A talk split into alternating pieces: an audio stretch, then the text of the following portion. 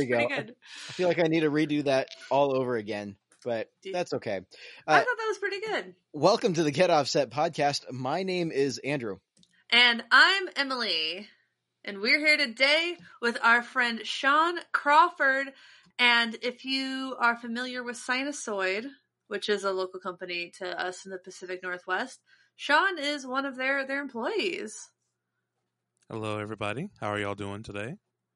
Well, you know, I I think just about as well as as a person can do right now. Who's ready for outside to be legal again? Oh, I'm real. I'm getting a haircut tomorrow. Oh, nice. Fancy. Yes. Uh, I I really my my barber. I, my, my he his name is George, and he's just like this this rocker guy, and uh, he just had a baby, and then all this happened, and it's just like him renting a chair at a studio in in Greenwood, in my neighborhood. So I've been really itching to be able to support him again, Your barber would be named George. George. He's the it's it's Rick and I both love him a lot. My husband and I both love him a lot, and we've joked about who would get him in the divorce. Fair enough. Fair enough. I, I, you know, I'm not really ready to go outside at this point because I'm pretty sure I just butchered that intro riff, and you know, it's better than where I was about a week ago. So, fun little story, super quick here. Uh, huge thank you to the super secret patron messenger chat on Facebook. Uh, y'all know who you are. You guys are all awesome. Uh, I are. I admitted, maybe I shouldn't have, but I, I, at least I was being honest. Is I admitted that I'd forgotten how to play the intro riff for the podcast because I haven't record. We haven't you haven't played it since like the Mount Hood in February. Last year, February. yeah, so like, Oh yeah, last year February. yeah, so it's been like well over a year since I played the riff, and before, and that was I, that was before the time before I played it. Um, before that time was probably about two years ago now. Uh, No, it was um in June or July. It's whenever we went to see Rick Matthews. We recorded us both doing it and never did anything with that footage. Yeah, two years ago. it's June of two years later. Um, yeah. Uh, I don't know. Is I it not like 2021 yet? Because this week has been like one of the longer weeks of my life. We're getting there. We're getting there. Uh, so I forgot that I, uh, I completely forgot how to play the riff, and it, it became a topic of conversation. And Jason was kind enough to Wiser or Fuzzmonger? Wiser. Jason Nice. Weiser was an absolute doll and learned how to do it. Put it to sheet music and send it out for everybody. Uh, of course, I didn't read the sheet music because I'm a guitar player. Oh, is that why he was asking Noah what uh, clef Yes, cello used? Oh, see, So- I yeah did did not miss. Just a little bit of that. brief drama in uh, a sneak peek into the, the drama that we have in that chat on a regular basis. It's the most dramatic thing in the world. It's just It- embarrassing. it's- It, it- embarrassing. It's endearing. I love it. no, I'm uh, kidding. I love I love our super secret chat. No, no, no. We we all just heard you. There's no taking that back. No. So uh, if you're out of the loop, we have a, a Patreon get offset patreon.com slash get offset, and uh, for as little dollar as a dollar a month, you can support us. Um, and then if you want to spend a little bit more, I think it's the ten dollar level, uh, and we have to add uh, the wonderful Damian Martinez. Uh, he just subscribed at the ten dollar level yesterday, but uh, you get access to a super secret group chat we have and it's just talking about guitars and cats and whatever we we want to talk about as good people. Um, I also post demos and things early there. You get to have a lot more input on what we talk about on the show, what we do with the show, what Andrew does with his pedal toppers. You get to tell me stup- that I'm stupid directly to my face. yeah, yeah. That's that's about as direct as it gets these days. I w- I, mean, I don't know about you. but I would pay good money to tell myself that I'm stupid every month. So you don't do that in the in the mirror every morning because I do. no, no, no. Free advice is isn't worth anything. I I joke that I want to start a podcast with my friend Michelle called "What Happened," and the tagline is where we try to answer the question you ask yourself in the mirror every morning, and it'll be people mm-hmm. talking about like the the small and and and big things that happen in their life that aren't necessarily regrets, but kind of like explain how they got where they are. I applaud you for looking at the mirror in the morning. I, for one, cannot bring myself to do that. It's too frightening. Okay, are you a vampire? No, but you know, I- I can't be the only one that wakes up the morning super groggy, just going, "Nah, I can't do it." And you just know that you look like like your hair's all over the place, and your beard is all lopsided, and your your breath stinks, and you just the last thing you want to do is just walk up to the mirror and be like, "Oh, what's up, dude?" See, I love that. I look in the mirror at my bedhead. I'm like, I look cute and funny. it took me a long time to get here. Anyways, completely off Sean. topic. yes, we haven't talked to Sean in a few minutes. Sean's just sitting here like, "Uh huh, yeah, thanks for having me on the show, guys." All right. It's just to like that episode of once the Gear Slum, they did this thing where they introduced themselves and then Dan Dolan said, I'm Dan, and then Andy from Science Fiction said, I'm Andy, and then they weren't in the rest of the episode at all. it was That's not what we're gonna do here. No, it's not. It's not. Hey, So, uh, hi, I, Sean. hi, Sean. Sean, say something. Uh, whomst? Oops. Hey, Sean, do you remember how we met? Uh, I feel a little ashamed because I, a part of it was kind of like, you know, I got here about a year and a half ago, and the first thing I did was like, okay, who do I need to know? Why do I need to know them? And, you know, just trying to meet all the people I can and uh, be friends and, you know, just try and create a nice little network for myself. Um, Mhm. I heard about you guys at the shop. Um, Anthony was talking about y'all, and Oh, seems like Tony cool. Ropes. yeah, and I remember just looking up the um Instagram and thinking, "Oh, this is nice. Is that a black cat? His name is Princess Carrie Fisher. I'm in. Yeah. Sold. Sold. Sold. but that's not how we met. No, um, I loosely f- remember how we met. It was probably very awkward on my end, and I apologize. No, Uh, it was great. I was confused. I, I so uh, we met at the guitar store on Aurora, which you know, soon, rest in peace, I, I suppose. Um, during one of their, I forget if it, I think it was the one with Juan and um Nick from Yeah, the guys from Pedals and Effects. Yeah. Yeah, yeah. And what's funny is uh, the only places I, and I've been recognized, and I've been recognized as being part of the podcast a few times. The only times where people have actually recognized me and introduced themselves is at the guitar store. Uh, every other time, like there was a guitar shop in Nashville, East Nashville, and after I told them like, "Oh, I'm Emily from Get Offset," then they they listened to the podcast, which was really cool. But the guitar store is the only place where people would come up to me and be like, "Oh, I was just watching your video this morning." Well, I remember um, the first thing I realized was like I saw the tank top, and then I was like, "Oh snap!"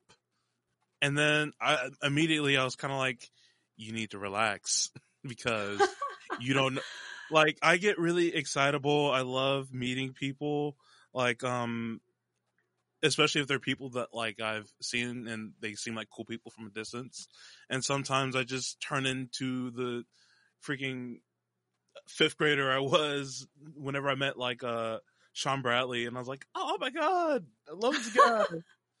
but uh no, it, it was it was nice uh meeting there in that environment because it was very um I don't I don't I don't know how to put it to be completely honest. It was very comforting like you, Yeah. usually whenever I pull up on people that are musicians or people that I'm being told like, oh yeah, you need to go meet this person. There's an era of I'm not really here for that. Don't really come my way.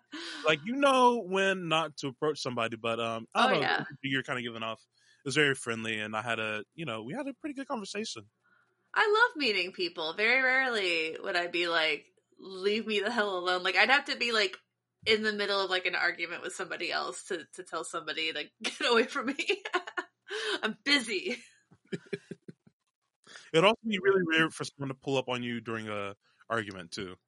Yeah, th- there was one time at a show, like I was setting up, and someone really, really wanted to talk to me about my tuna tone, and I just kind of thought, be like, "Hey, find me after my set. Because I'm just trying to figure out a sound. Like I was having an argument with the sound guy about monitoring. Oh, those are fun. Wait, is this Oh, the guy yeah. that was like, "Oh, hey, get your whole amp set up. I got a DI that kills." Oh, we did not do that gig.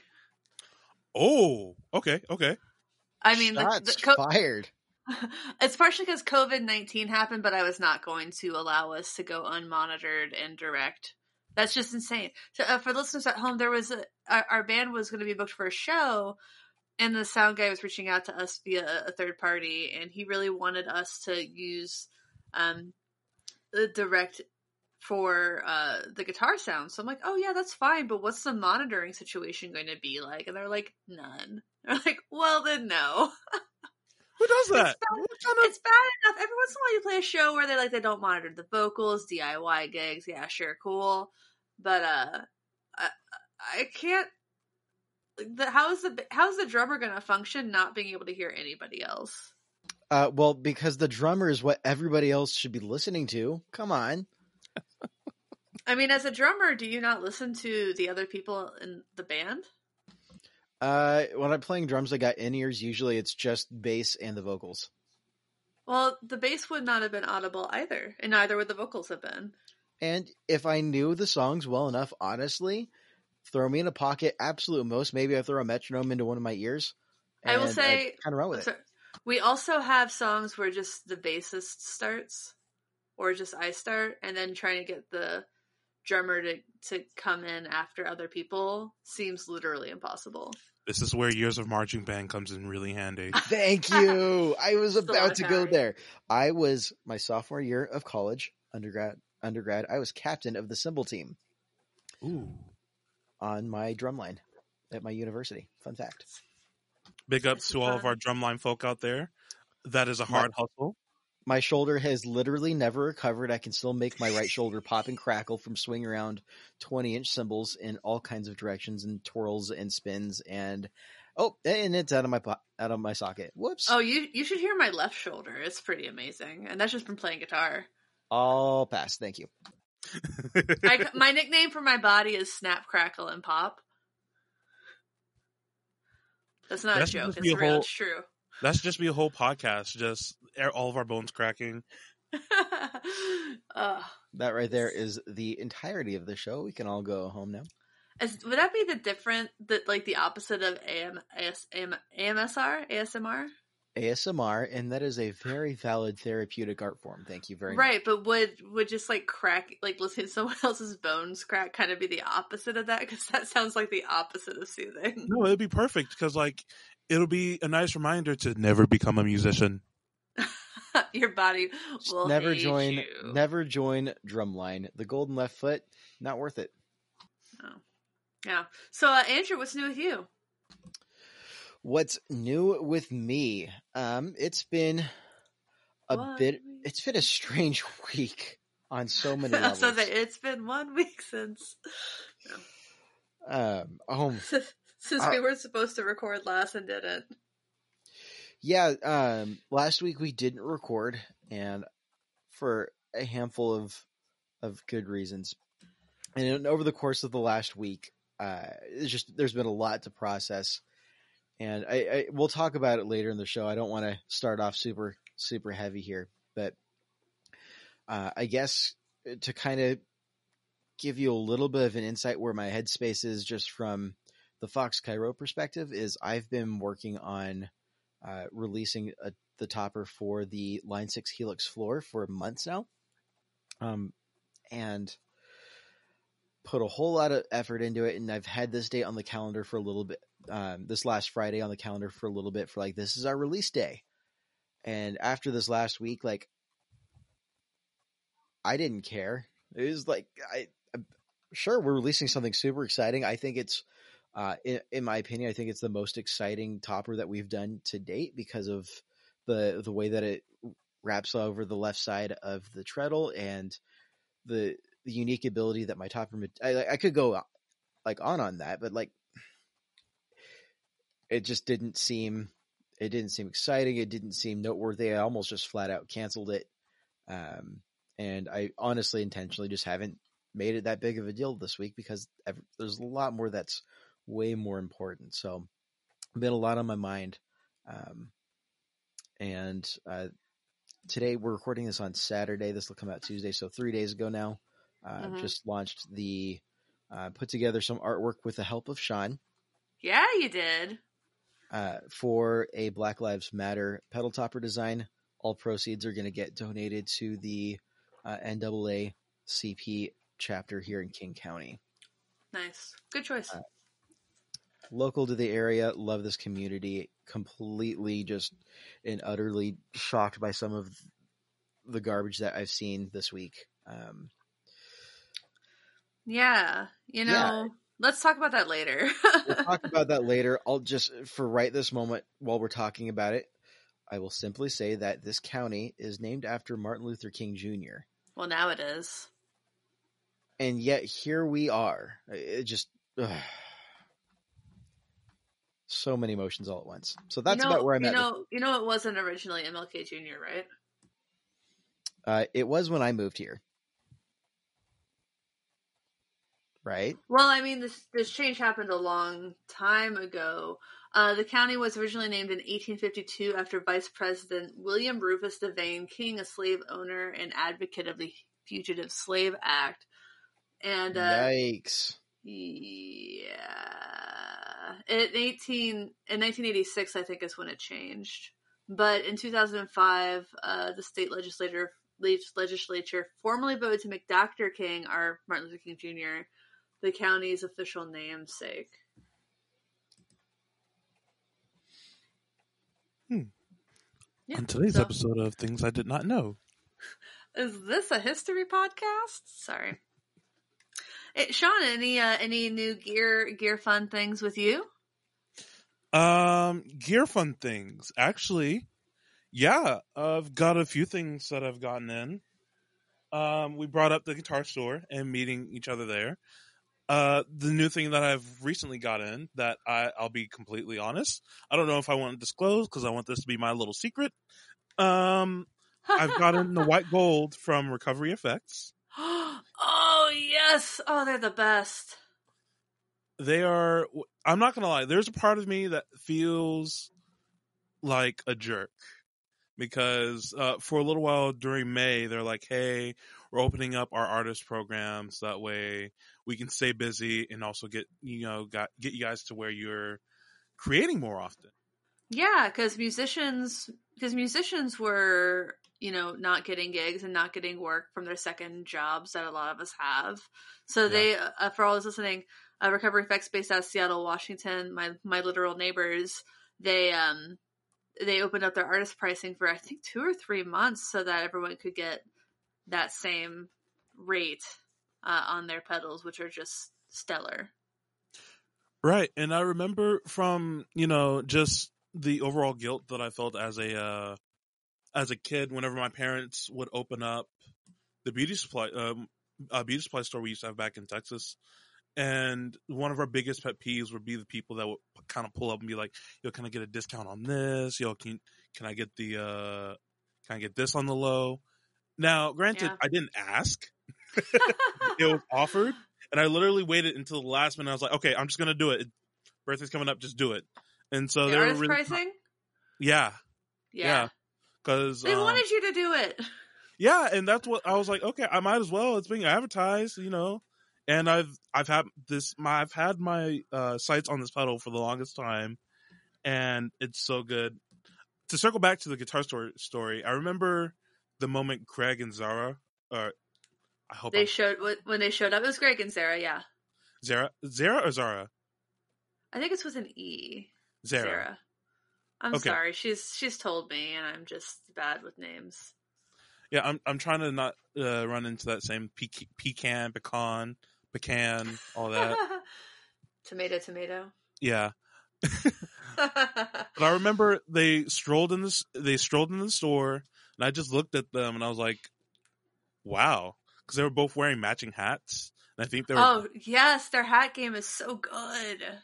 and I felt like Sarah was wearing that wide brim, and Greg was wearing that Yes. fedora.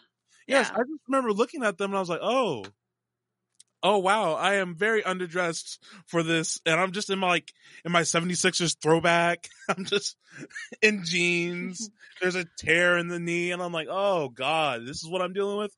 Okay. I need to, you know, present myself a little better. So I never said hi to them, but I just Mhm.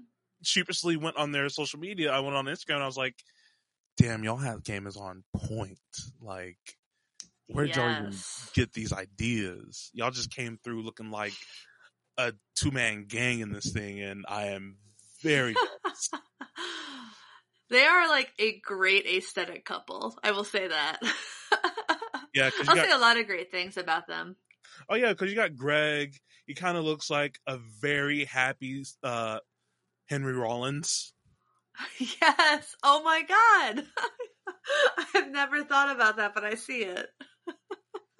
but yeah, but yeah. So that's one thing I've gotten in recently. Um, I've made it a point right now to try and like buy up things that are local to me. Like uh, I got in this sustain pedal from Austin, known as the Soundstone. Uh, it only ran me about forty dollars, and it's been working pretty good with me. Um, another thing I just got in, and again under your influence, I don't know why it took me so long to just say screw it and buy one, but I am now the proud owner of a Squier Starcaster. nice. What? Which one did you get? I got the all maple one, so I got the maple fretboard, maple, Ooh. all that. It is the only guitar in my collection outside of my. uh Well, oh well, okay. I've got a few guitars that aren't, but for a while I would always get bummed because all my guitars are either orange or sunburst, and they're fine colors, but Yeah. they're usually not my first choice. So uh Yeah. yeah, no, it's nice to switch it up, and I have a very unhealthy love of maple fretboards. What do you What do you think of it? Honestly, it's it's a lot better than I expected it to be, especially coming Yeah. straight from the shop. Uh, not from the shop, but straight from Squier. Like it's the first new guitar I've bought since I bought my Orange Gretsch, and um, the fact that it came out the box playing the way it did has been nice. It Mhm. sounds exactly the way I kind of need it to because for the longest time I was just kind of looking for a guitar that was in the same vein as my Gretsches, but was also different. And that kind of fills that space fairly well. It records well. It feels good. And um, Feels really fact- good. it feels great. Now, do you remember Emily whenever uh, Fender had the Modern Player Series? No, I don't. Okay. Um, I don't remember the year, but it was like the first year they run the Modern Player Series. So they had like a Nashville, uh, Nashville style uh, pickup setting for one of their Telecasters, where it was like a humbucker in the bridge that you could uh, that had coil tapping in it, a strap Ooh. pickup in the middle, and then the regular tele pickup in the neck. Nice. So it was around that time. I'll have to research and see when that was. But it was around that time they actually re-offered the um, Starcaster, and it was in the same two colors. It was in uh, sunburst and maple. Was that And when I they were doing the Fender Starcaster? Yeah, yeah, Yeah, I remember that. Fender Starcaster. Mm-hmm. And I remember playing one. I was like, "Oh, I'm gonna buy one. I'm gonna buy one," but never did. So I remember the last time I've played one, and now playing one of the Squier ones. I really can't tell too much of a difference. And Yeah. saying something. I was thinking like as soon as I got this, it's like what three or four hundred dollars depending on which one you get. I'm like, this plays like an eight to nine hundred dollar guitar easily. Well, and I think it's also important to remember that like it really doesn't matter what you kind of drop on a guitar as long as it feels great to you. Like I've got a range of just gear here and I don't think I've ever paid more than a thousand on any of these instruments. And oh, like I, yeah, I have. I, I'm waiting. I'm waiting for that day. You, I- I'll be honest. Like I've been uh, kind of looking at, you know, the Gretsch site, and I'm just like, one of these days, I'm going to trade it all away, and I'm buying a Falcon. But today's not Nice. that day. Yeah, I have literally two two guitars that are worth more than a a thousand dollars: the Tunatone and uh, a vintage uh, Coronado two. Oh God, I want to play a Coronado so bad one day. Oh my- yeah, come by sometime. Well, when this all when we're when you're allowed to come. By. when there's not an imminent threat of like death by asphyxiation due to a terrible virus. yeah. Or by police. uh, uh, yeah. Yeah. so, uh, I got a new pedal. I got some new pedals.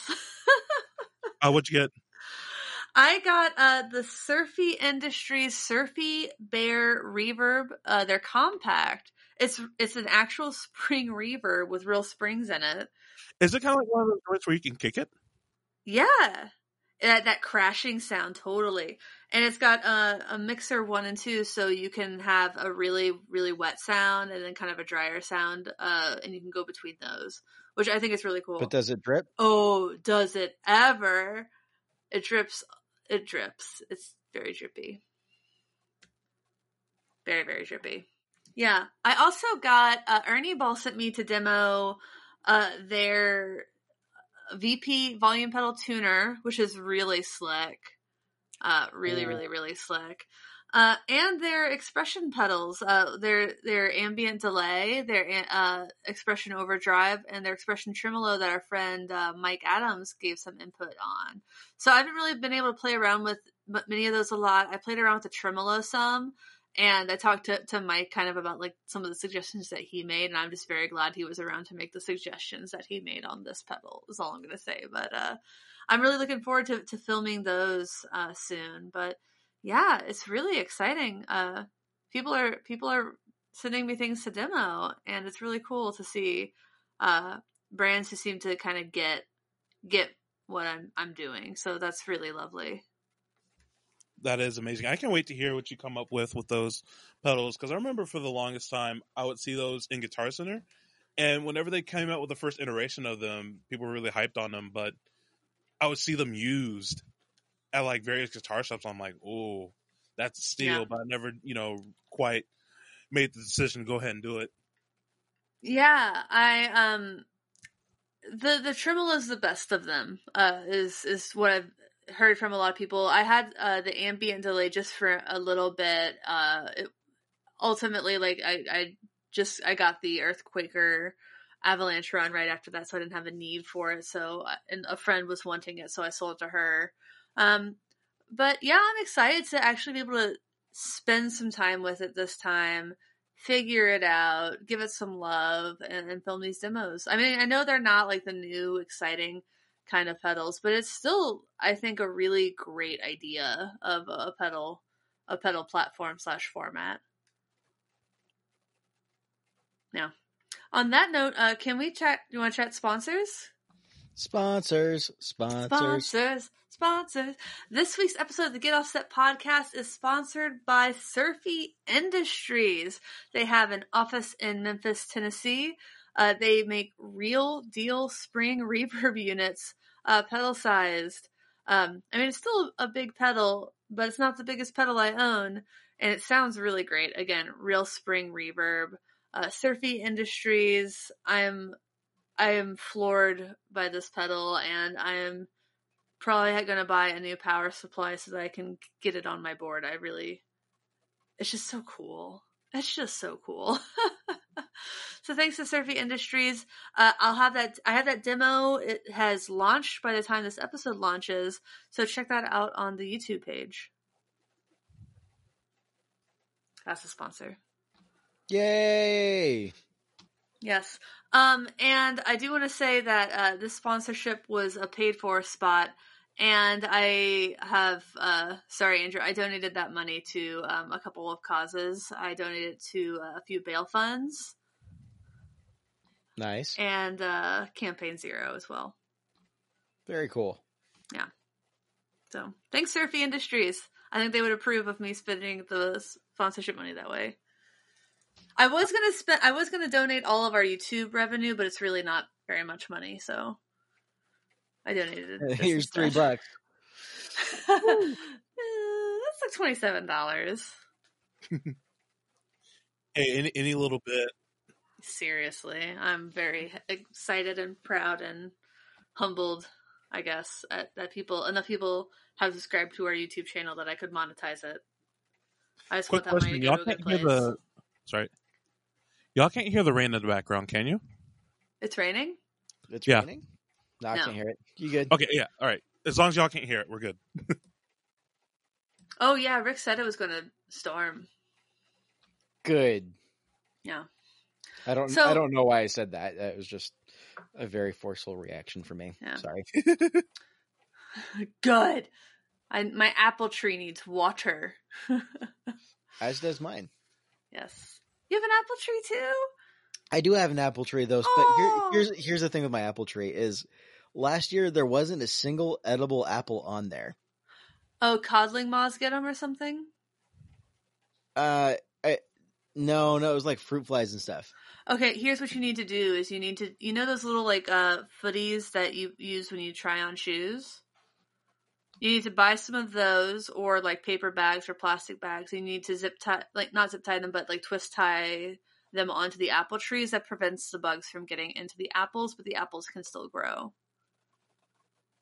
Well, the point I was going to make is that if an apple tree produces a lot of bad apples, at some point you got to find yourself wondering maybe the tree is diseased. Maybe there's something wrong with this tree.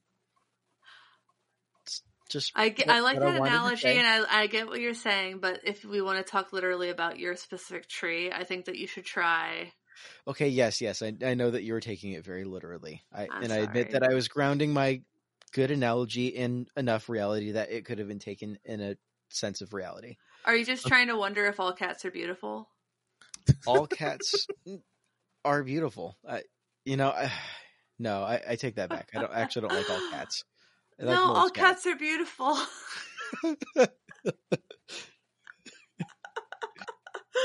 oh, baker's dozens. Baker's dozens. all right, uh, so Sean, how Yeah, long yeah. have you been living in Seattle? I lost track. Um, judging Like a by year?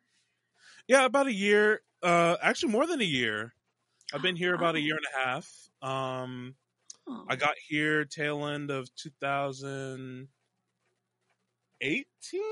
Yeah. oh wow. Yeah, uh, I kind of kept quiet for a little bit whenever I first got here because I was just like, it's really easy for me to kind of just say, "All right, who's touring? Let's get it. Let's let's get this work in." but I, I, I kind of needed uh, a little bit of time to more get myself a little more structured and you know live a little bit more life, and also eat Yeah. way too many banh mis. Mm, yeah, we got that a lot. We got a lot of that here. Good banh is good pho. Oof. So you're, I mean, you're a killer guitarist. So were you were you playing a lot and touring a lot when you lived in Texas? Yeah. Um. So back in Texas, I was kind of in a weird position where I was in a uh, touring act, and I was in a band called Thieves of Sunrise, which was kind of like a mix between the Allman Brothers, Pink Floyd, and the Grateful Dead. And we toured all over the uh, United States. Um, one of the reasons why I love Seattle the way I did before moving up here was like we would always come up here during the summertime, and it was never a degree over ninety five. And I was like, it's amazing! This is God, it's awesome." barely ever agree over eighty three. Yes, and you know, coming from the South, where like, you know, you've I was either spending all my time either in football pads, basketball practices, or marching band. This is very welcome for me to just kind of take a, a break from that from 24 years of just death by sun. yeah, the south summers in the south are no joke. I heard. Uh, I heard the folks in the south are less scared of hurricanes and more scared of their AC unit dying. Yeah, well, that's true. Because you will die if your AC unit dies. I don't know how they lived back. Man, I don't even know how we make it out here in Seattle with most of us not having AC. I mean, that's brutal. Do you have AC? I don't have central AC. I have one portable AC unit that gets like one like one room out of all the houses or out of the houses out of the whole house, uh, if I'm lucky. And Yeah, that's a we- bit like cranking full blast starting at six a.m. Try to keep things cool, and it's a losing battle. We can do the fan uh, that can push, at least move air throughout the whole house. But really, we find we only need the window unit one month a year. Yeah.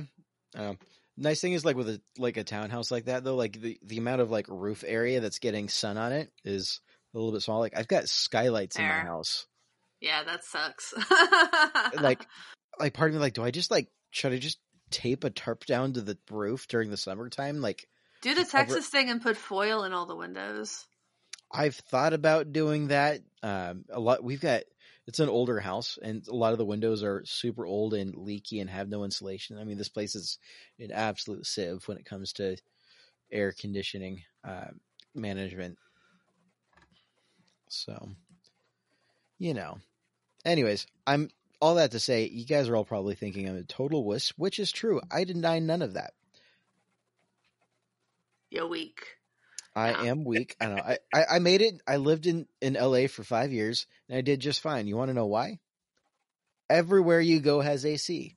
Yeah, it's the same as living when I lived in Nashville. Like you walk from the house, you open the door. Ooh, it's an oven out there. But Your glasses fog up immediately. Thirty seconds, you're in the car, which is hot, but you roll down the windows real quick just to flush out all the extra hot air. Crank the AC. You have to be And- very careful when you touch the um, seatbelt, though. Careful when you touch the seatbelt. Careful when you. Uh, that's why I, I don't know if I could ever do a car with leather seats, just because I had a car with leather seats during that time, and it just ah ah like grab a towel and when you're of the back, set it imagine imagine now being a girl who like the only shorts you can buy are short shorts, and then you have to sit your ass on a leather seat. Okay, I don't know about you, but I like to show off a little bit of thigh myself, and that cut that that has burned me in the past. Quite I've bought. I've I've bought Rick some like really short swim trunks, and I just wish he would wear them. I I've got a trick for that have- actually. oh, you do? Yeah. So, me and my mom like to habitually bother my dad, and we'll do things like uh, paint his toenails while he's asleep, and then take all of his shoes so that way he has to wear flip flops wherever he has to go. And there was one time he didn't know that his uh, his uh, fingertail, fr- yeah, finger, fingertails. What's the word? Toenails? toenails. Thank you. Uh, he didn't know his toenails were painted, and he didn't realize it until he walked into a Walmart, reached down to get some beans, looked at his toes, and then ran out. looked at them toe beans. Look at them Yes. toe beans. Ah, no, those beans. Oh, man. This can't be happening to me. Hope it was a good color. It was a nice, sparkly pink, yeah, That's a good color. Very good color. almost it's got like a pop, you painted. know? hmm Yes. All right, That's so more, subtle. moral of the story: If Emily would like to see her husband in short shorts all the time, uh, to, she needs to paint Rick's toenails. I Right, think I think that th- he's saying is I need to hide the other pants. I suppose that would work as well. Also, fun fact: my father's name is also Rick. Oh, Rick's. Rick's got to stick together. Right. Does he? Does, do people always hear Greg? Because that's what Rick always says. He'll introduce himself to someone and be like, "Oh, hey, Greg." No, he sometimes he'll get Richard for some reason, and we're all like, "Nah, it's just Rick." It's either Yeah, Rick my- or Ricky. My Rick's not a Richard either. His his grandmother was afraid that people would call him Little Richard. Wait, wait, hold on. What? Are you wondering what's wrong with that? Um, Be- I, I'm thinking of Little Richard, the man who I love near and dear, but I also forget that like there's another uh name for Richard that still doesn't make any sense to me. Dick?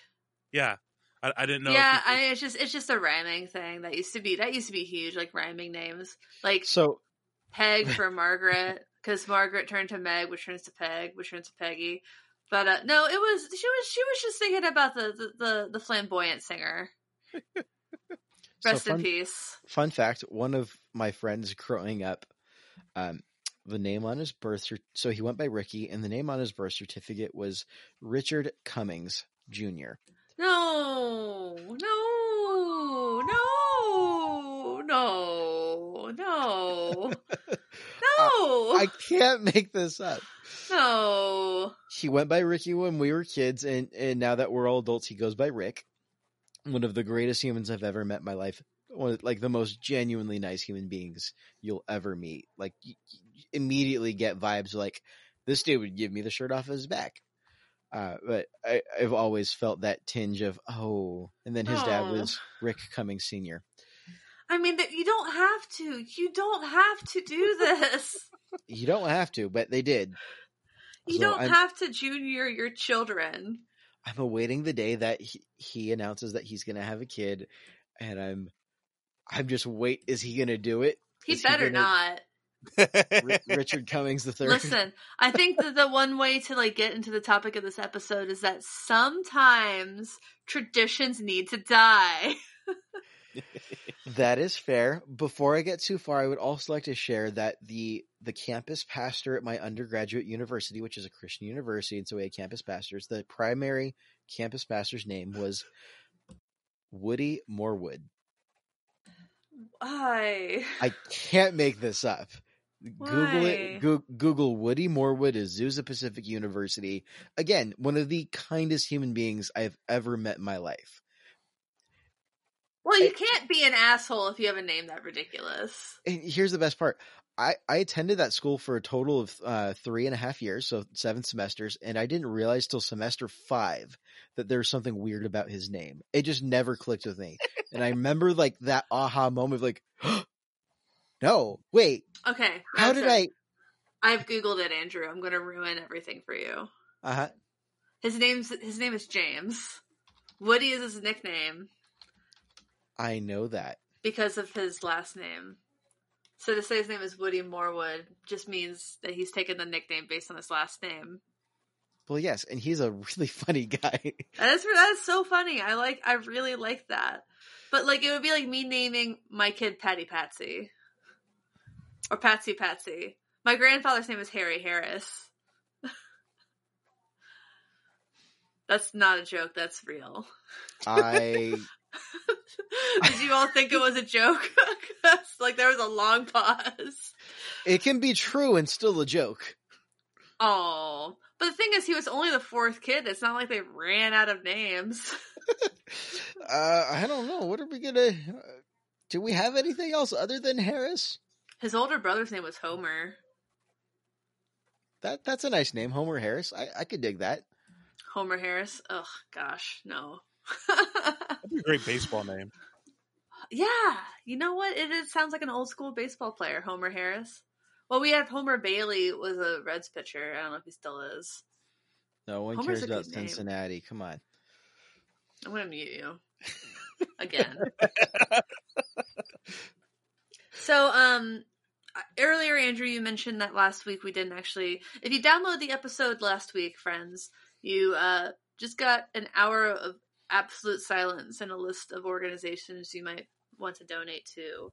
Um, so forever, um, there have there's been uh, an issue that's been brought to light more. I think probably thanks to people having cameras on their phones to be able to video and monitor situations a little bit better.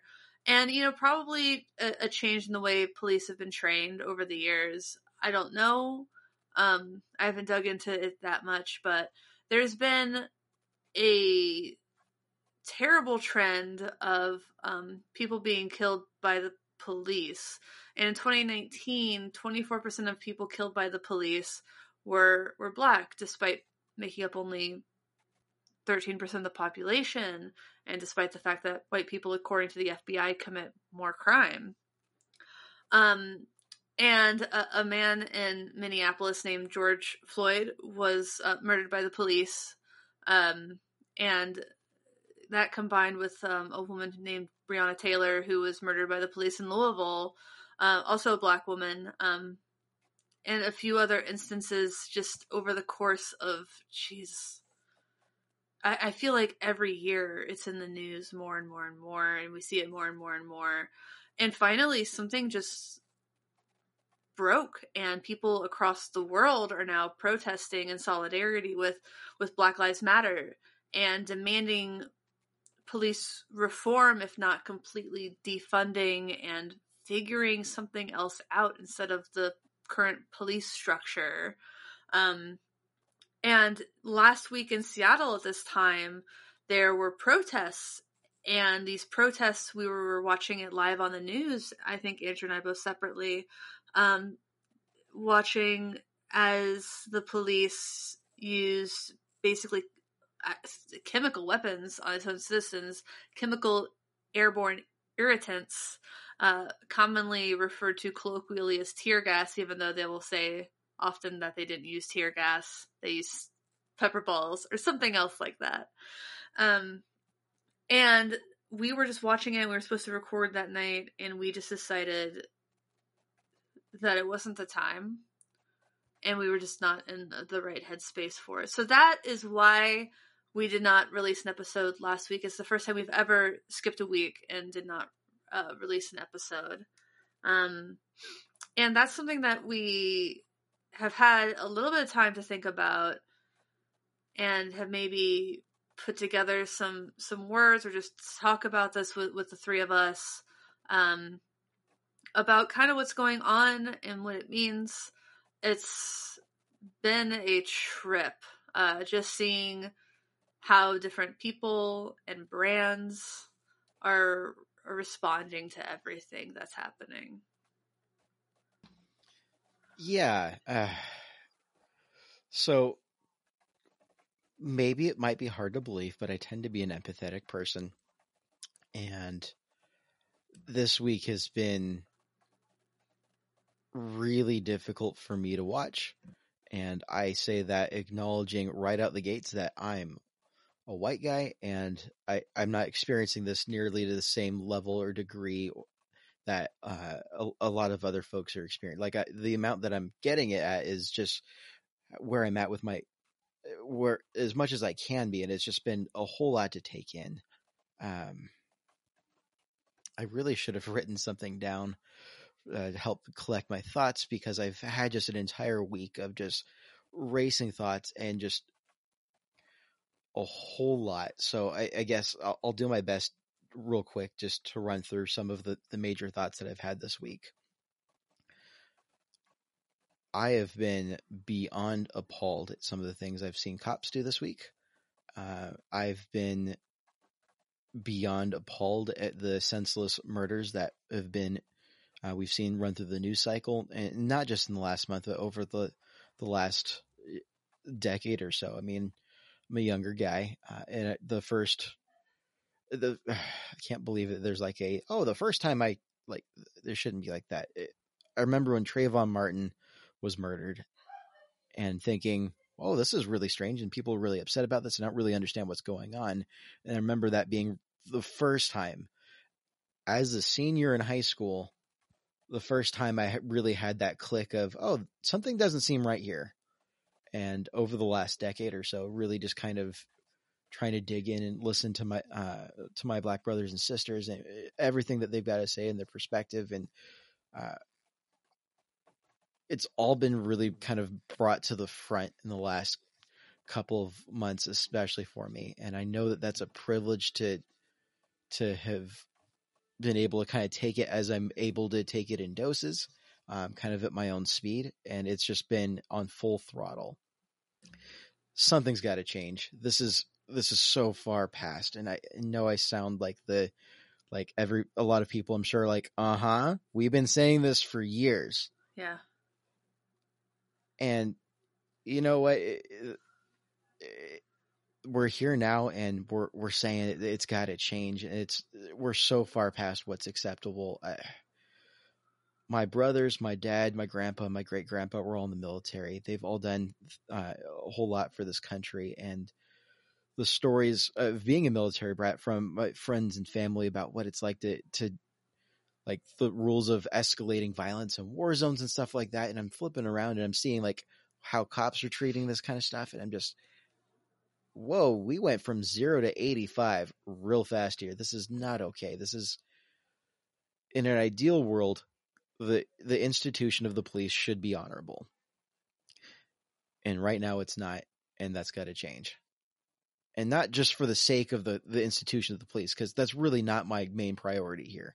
I admit that there's a little chunk in the back of my head that really wants to believe that the institutions that serve and protect our, our country are honorable, just being the military brat. And as much as I've been, I had my own experience of leaving the military community um, over the last few years and setting out as a civilian. It, that's not my main prior. I really couldn't like. That's not where my headspace is. At like people just need to stop get, getting killed. I mean, this is absurd. This Yeah. is so far past gone. Yeah. Um, as a as a Christian who believes in the sanctity of life, this is absolutely heartbreaking and soul crushing on that level. Um, I don't know. hmm I, I I've I don't have a complete perspective on it. I don't pretend to have a complete perspective on it.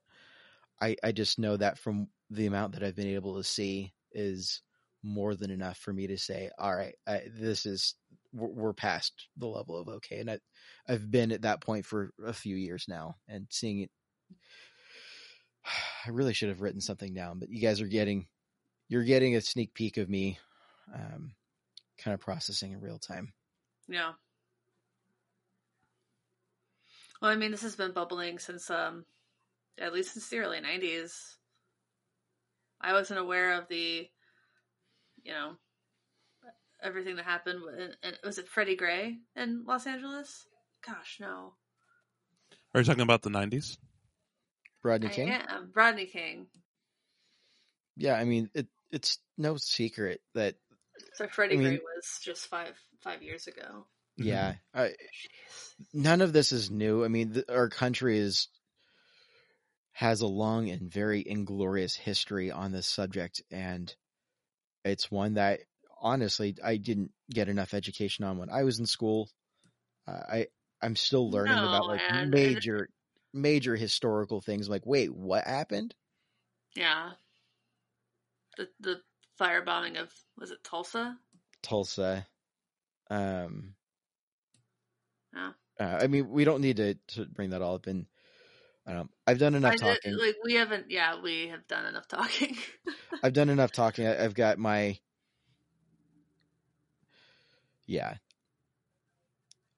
This is the part where I, we ref, look back at last week where we took the week off to not say anything because we were in even worse shape last week in terms of our ability to put together coherent thoughts and just feeling the the a whole lot of emotion just kind of rushing through and just not knowing how to handle that. We're still barely a step further forward than that. Yeah. Uh, and I, it was really important for us to take the last week, kill the episode. Is the first episode that uh, first week that we've skipped since we started the show, uh, and, and take the week to just listen to other voices. And I, and amplify other voices. yeah. So apology, apology, Sean. I'm I'm used to doing a lot of talking in the show. I really should have shut up a lot sooner. No, you're fine. You're fine. I get it. No. So I I mean, I can't um, pretend to imagine uh, what it's like to to be anything other than a, a privileged white woman and, and dealing with the police and uh, to be honest that's not always great either um but sean just like just what anything that you feel comfortable talking about or sharing we we would love to hear what you have to say Okay. Um. First of all, I want to uh, thank y'all for at least giving me this platform and giving me the time of day to talk about things like this. Because I'll be completely honest. Um, when it comes to my relationship with music and the people that I have played with and people who have managed the band and bands I've been a part of, um, I haven't really been able to speak on this in any kind of capacity where I felt like I was being heard unless I was with my family or my best friend back in Texas. She lives in Austin now. And, um, uh, like straight up, this conversation wouldn't have happened a few years ago if I was still in Texas. So thank y'all for that. Um, I also apologize if I do what they call in wrestling, cut a promo. And that's just, there won't be any yelling, but there's going to be a lot of rambling. But, um, cut your promo i'm for it so here- here's the deal. I'll, I'll- start it this way. Um, my whole family comes from various parts of the country. Um, my mom's originally from Ohio. My dad is from Oak Cliff, um, which, um, if you're in the Texas area, if you're in the Dallas area, you know that's the hood or what used to be the hood in the 80s and the 90s before um, gentrification happened. Um, I was born in Dallas, raised all over the North Texas area, and um, my parents had me fairly young. So, prefaces that way, you know. We all know kind of the preconceived notions of being black in the South. It can be a hassle. Like, that already sucks. So, my parents work really hard to try and get us into a point where me and my three little sisters, it's Kia, Skylar, Kennedy, had the best opportunity not to wind up in some of the situations that they had been in. Here's the thing though, um, they don't really end up in situations where they're that bad. Like, um, I don't know how they work up here, but like, uh, uh, educate me. So if you get a ticket up here and it goes unpaid, does it go to a warrant here? I really don't know. I don't think I've gotten a ticket. Okay. I I Uh, know that Seattle has done some things to try to uh, reduce the inter- the negative interactions between police and people. Things like decriminalizing jaywalking and marijuana, for that matter. Mhm. But uh, I'm actually not sure about warrants being served for tickets. Right. And that's the one thing that um kind of sets the tone for these things is the fact that like, you know, I've had to I've I've on multiple occasions as a young boy and as a young man have had to see have to see my parents in handcuffs just over a speeding ticket. Just because they have to run us to and from school before they go to work and things of that nature. And, you know, that right there is already a lot. So here's the thing. Um, in all those situations, police did their job. They were annoying. They were very aggressive, uh, not aggressive, but like more aggressive than they needed to be over a ticket. Let's be real. But they Mhm. at least did the job they're supposed to do. Um, so whenever you see these situation situations escalate and escalate to where it goes from like you said earlier, it goes from like zero to eighty five and no time at all. It kind of uh, puts a little fear in you. Like you know, it. There's been uh, multiple times where I've, oh, um, this person has gotten shot, and it all stemmed from a, uh, what's it called, uh, a ticket, and I'm like, holy shit, that could have very easily have been my parents. That could have very easily have been my uncle, my grandfather, my grandmother, especially giving how our history with uh, police is.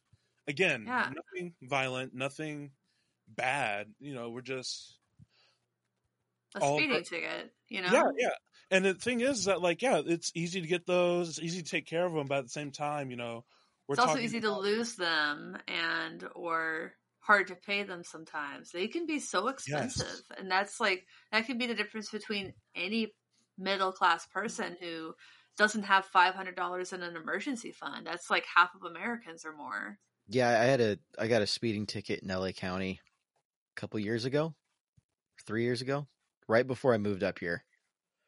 Uh, and it was 460 bucks plus I opted to pay the extra money to take the online driver's training so my insurance wouldn't hear about it. oh wow that's just weird and gross and bad ah, Yeah. shoot That was not cheap. yeah and it's not also not a capital offense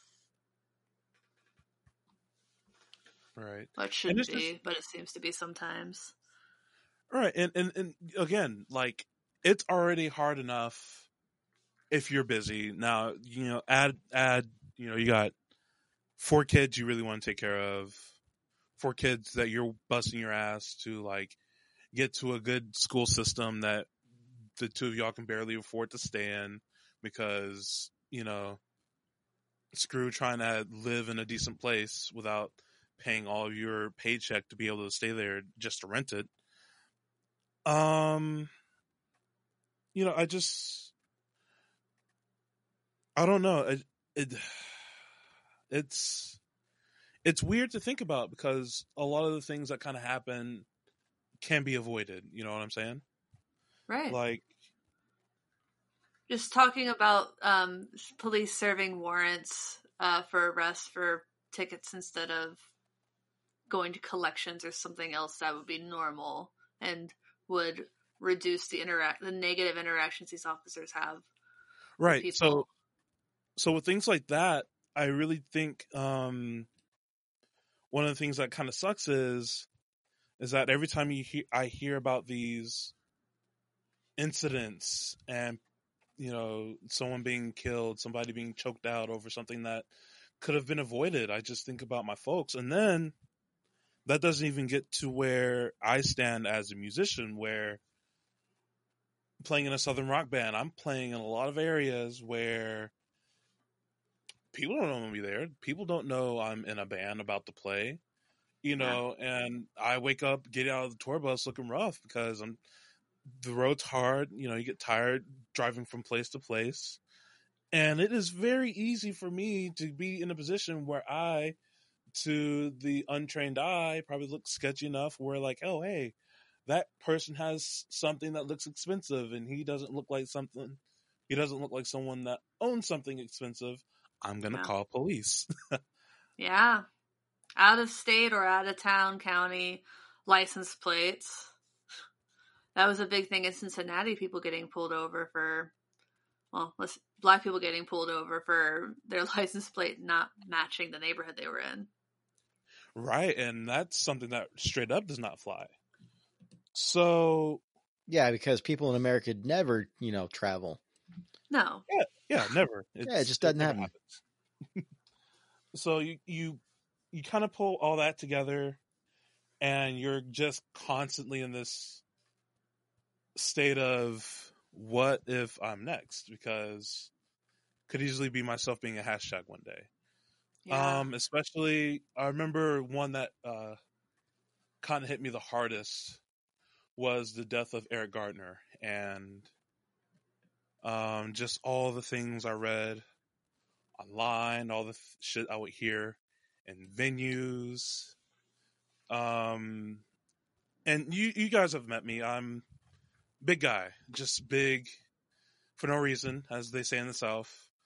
Um yeah, it's one of those things where like people are saying, "Oh, if he wasn't so overweight, if he didn't have diabetes, if he didn't have asthma, he wouldn't have died." I don't know. It's, They it's just shouldn't have been put in a chokehold for how many minutes? o- o- over a loose over a loose cigarette. Like it. Yeah, because of a cigarette tax, stealing money like pennies from the government. right, and it's just. Oh man, it's I it's just- I- I strongly like there shouldn't be a reason to arrest somebody for that. Write them a ticket and they pay it or it goes to collections. Like if that's what you want to do, or maybe just like focus on on bigger things. There's no reason. There's no reason for so many of these negative interactions to have happened. George Zimmerman never should have followed Trayvon Martin. Sandra Bland probably never should have been arrested.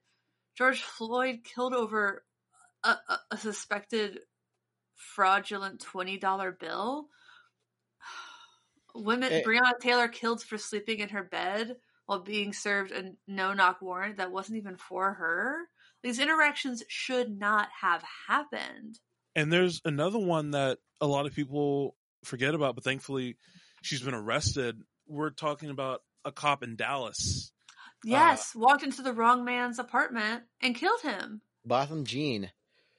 Like it's, and I was, I used to live in that area. So again, could have easily have been myself, just like, oh, hey, who's that at the door? Why the hell am I being told to put hands up? I'm at the crib. Yeah. Yeah. So Is this was she was she drunk? yeah, uh, well, sh- if I remember correctly, yeah, she was under the influence of alcohol. She was drunk. She shouldn't uh, she shouldn't have had her gun with her. Like uh, gosh, and, and now like guns in bars is legal in a lot of places, which is astounding. Yeah. I mean, That- oh. uh, Oh, sorry. Oh, if I may jump in real quick, couple of things. Is one, the instance of Botham Jean really tore me up because I I mentioned earlier I went to uh, private Christian university and he had gone to Harding. I think if I remember top of my head, I remember my uh, my news feed filling up with photos of like people that I know with Botham Jean. And it turns out like a lot of mutual friends, and I was like, oh, oh man, that's it, like in that level of like how many people I know who knew knew the guy. Uh, that was really tough to see because like this could be that could have been any of my friends. Probably not going to be me, and that's a very privileged thing to be able to say. But that was really tough. Um, and then something else that I I am seeing way too much of this nonsense being thrown out there. It's like, oh well, he had meth in his system. Or like people are trying to find ways in every single one, That's not that's not a capital offense. in every single one of these instances there's there's tr- people are trying to defame the character of any of the victims which is ridiculous this hashtag no angel bullshit. Ridiculous Because said that that's about Mike. Brown, he was still a child. Yeah, it's not the point. It's not the point because there's plenty of white people who have checked all those boxes and they don't get killed by the police in Yeah, the same so- numbers. dylann roof and that is the peacefully. only going to be the time the only time i'm going to say that name on this podcast Just fill in the blank white male shooters who don't kill Yeah, themselves. he shot up shot up a bunch of black church or, or shot the black church and was arrested peacefully. Dude was armed. He had murdered people, so he had the intent to. Oh, I mean, and he had credibly done way worse than any of the things I've seen George Floyd quote unquote accused of, right. which I And also think are all very fake, trumped up charges. Well, I mean, But- regardless, he he was he was tried and convicted of crimes, and he served his time and was released, and that shouldn't. He, he wasn't doing anything. Like it just it doesn't have any factor. The the one that really got me was uh, back in 2014. A man named John Crawford III was shot in Beavercreek, Ohio, in a Walmart for having a toy gun. Uh, a guy, a white guy, called the police n- knowing that it was a toy gun. Um, he called the police on a black man who had a gun in a Walmart, which Ohio was an open carry state. If it had been a real gun, Sean John Crawford III would have been completely within his rights to be open carrying an automatic weapon. Um, and so the police come, they corner him, they don't announce who they are, or they do, but within moments of saying who they are and what they want him to do, they shoot him dead. And then not only did, did this this father die, he uh, another woman was killed. I think she had a heart attack or something from just the shock of everything that was happening, and she had two children who were, I think, with her when all that happened. And what really pissed me off about that is the NRA who gets is so vocal about open carry and gun owners' rights. They did nothing for this person who would have been well within his own rights to to open carry a gun. And the guy who made the f- false call to the 911, I don't think anything happened to him. So you have the system where it's just legal and okay and nobody stands up for people. And gee, I wonder why. I wonder why the NRA didn't say anything about John Crawford III. They also didn't say anything about Philando Castile, who during a traffic stop identified to the officer that he was a legal uh, gun owner, identified where the weapon was, and God, what were his last words? I wasn't reaching for it. hmm and NRA NRA said nothing. But so and we could go through the. I mean, we're barely scratching the surface on, on the the list of horrendous crimes just in this decade. Literally, just in this Just in decade. the past six years. I, I mean, Trayvon, Trayvon Martin should be like 27, 28 years old. and these are all just things that like I, I've been made aware of as a white guy. It, I mean, these are just, it's so prevalent that it Yeah. Yeah, it needs and to stop. It needs to change. Something's got to give, and I, I I really think this movement has some there's some really good points being made about this movement in terms of police reform. I, I think really rethinking the role of what police should play in our community, the thing, sorts of calls that they should be sent on, uh, how much funding they're getting. I just saw, I mean, some of the stuff. Screw the rest of the country for the moment. Just here in Seattle, some of the things I've seen the Seattle Police Department caught on camera doing are violations of, of First Amendment rights, just flat out. Have, have you been watching the live streams and the, and the coverage, Sean?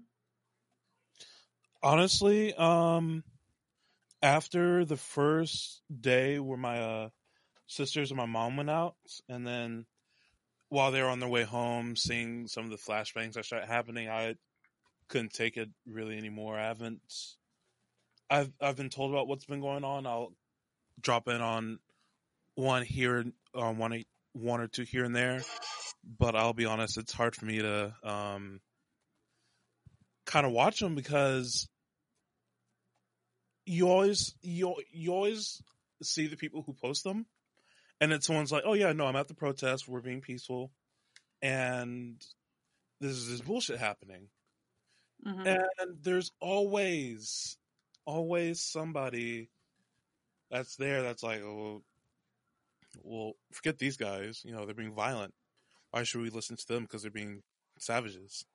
And it sends me over the edge because that's literally how this country was founded were people being savages and being like, no, nah, we're not taking this anymore. Uh, screw the king, screw your taxes. Um, we're not doing this anymore.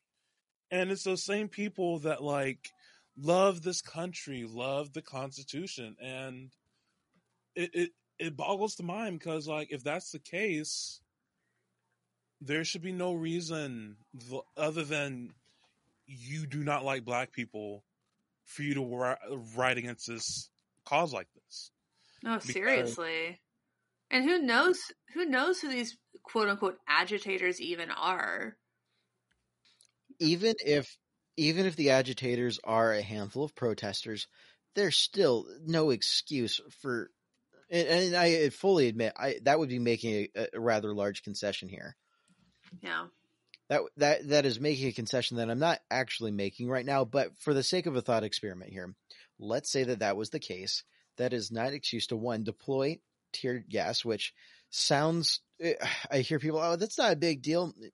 No, it's pepper spray tear aerosolized. Gas. Yeah, the, the form of tear gas that they're using is, to my knowledge, not allowed in warfare per the Geneva Convention.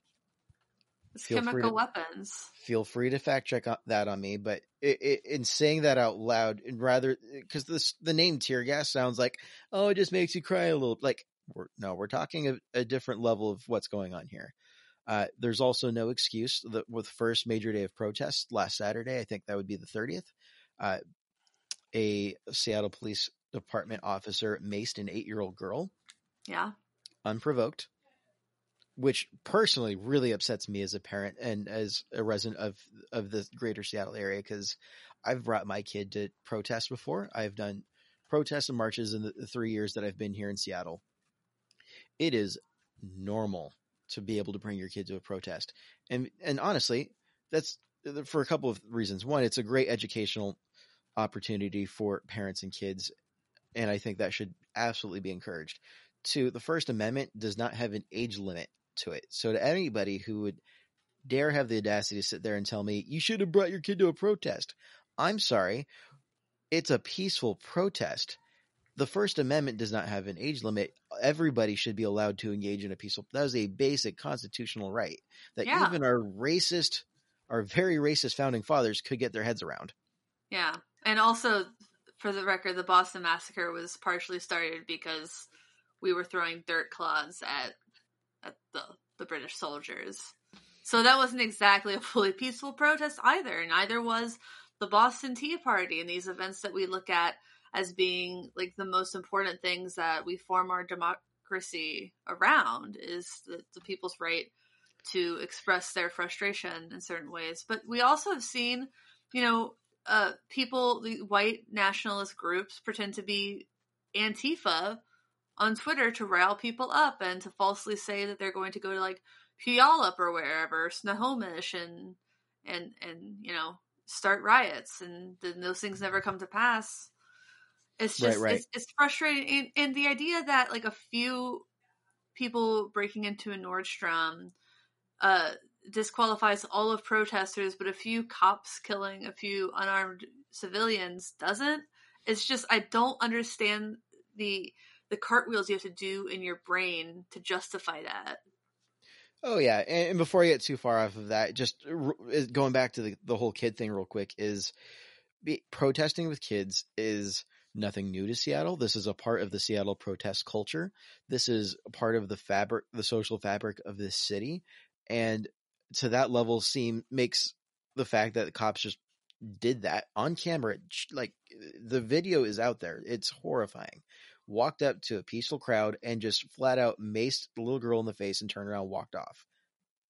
I mean, that Yeah. that feels like as a parent feels like such a betrayal. Knowing that every other time I've been at a protest, chances are decent I probably walked past that officer. I mean, yeah they're out of con- it's out of control it's super out of control. I just saw uh, the Twitter sphere is going off in Seattle right now because cops are setting up uh, rifles on tripods on rooftops in the downtown area. I'm rather worried about how that's going to play out. Uh, there's also the there's the way that they did the curfew. The first night is they announced a curfew.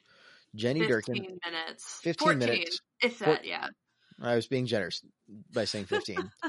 minutes before they had uh before curfew had was enacted. And then get this all public transportation is shut down. The freeway was shut, was shut down. Uh the cops had all the protesters in downtown boxed in. And now you've got to they're like you're now breaking the law. It's like this really sad pathetic excuse to be like okay now you guys are breaking the law. You guys were using your constitutional rights 15 minutes ago but now you're breaking the law by some arbit- arbitrary rule we made up on the fly. That you cannot you can't even escape where you are. for the for the it, there, there's no other purpose other than we needed to find a way to get you guys kicked out and to make that illegal and now we're going to arrest all of you all of y'all. And that's just Yeah. how it's going to go. And just arrest like tear watching gas remember brutality. Monday monday there was there were people who had umbrellas on the front line to protect themselves from the chemical warfare against them. And one of the cops you see him grab a woman uh, i'm sorry a, pink pink umbrella, umbrella. and then the person who had the umbrella pulls it back which is just the natural reaction you would have. And Right, then they start her macing umbrella. everybody. That's that's their umbrella. Like why are you grabbing it? It was so clear. You didn't see a bottle flying through the air or anything until that police officer grabbed that person's umbrella. That literally is what started it on Monday. right night. and then like the next day or two uh jenny durkan came out and said we're going to take a 30 day break on using tear gas Not even 24 hours later. and here we are again. It's just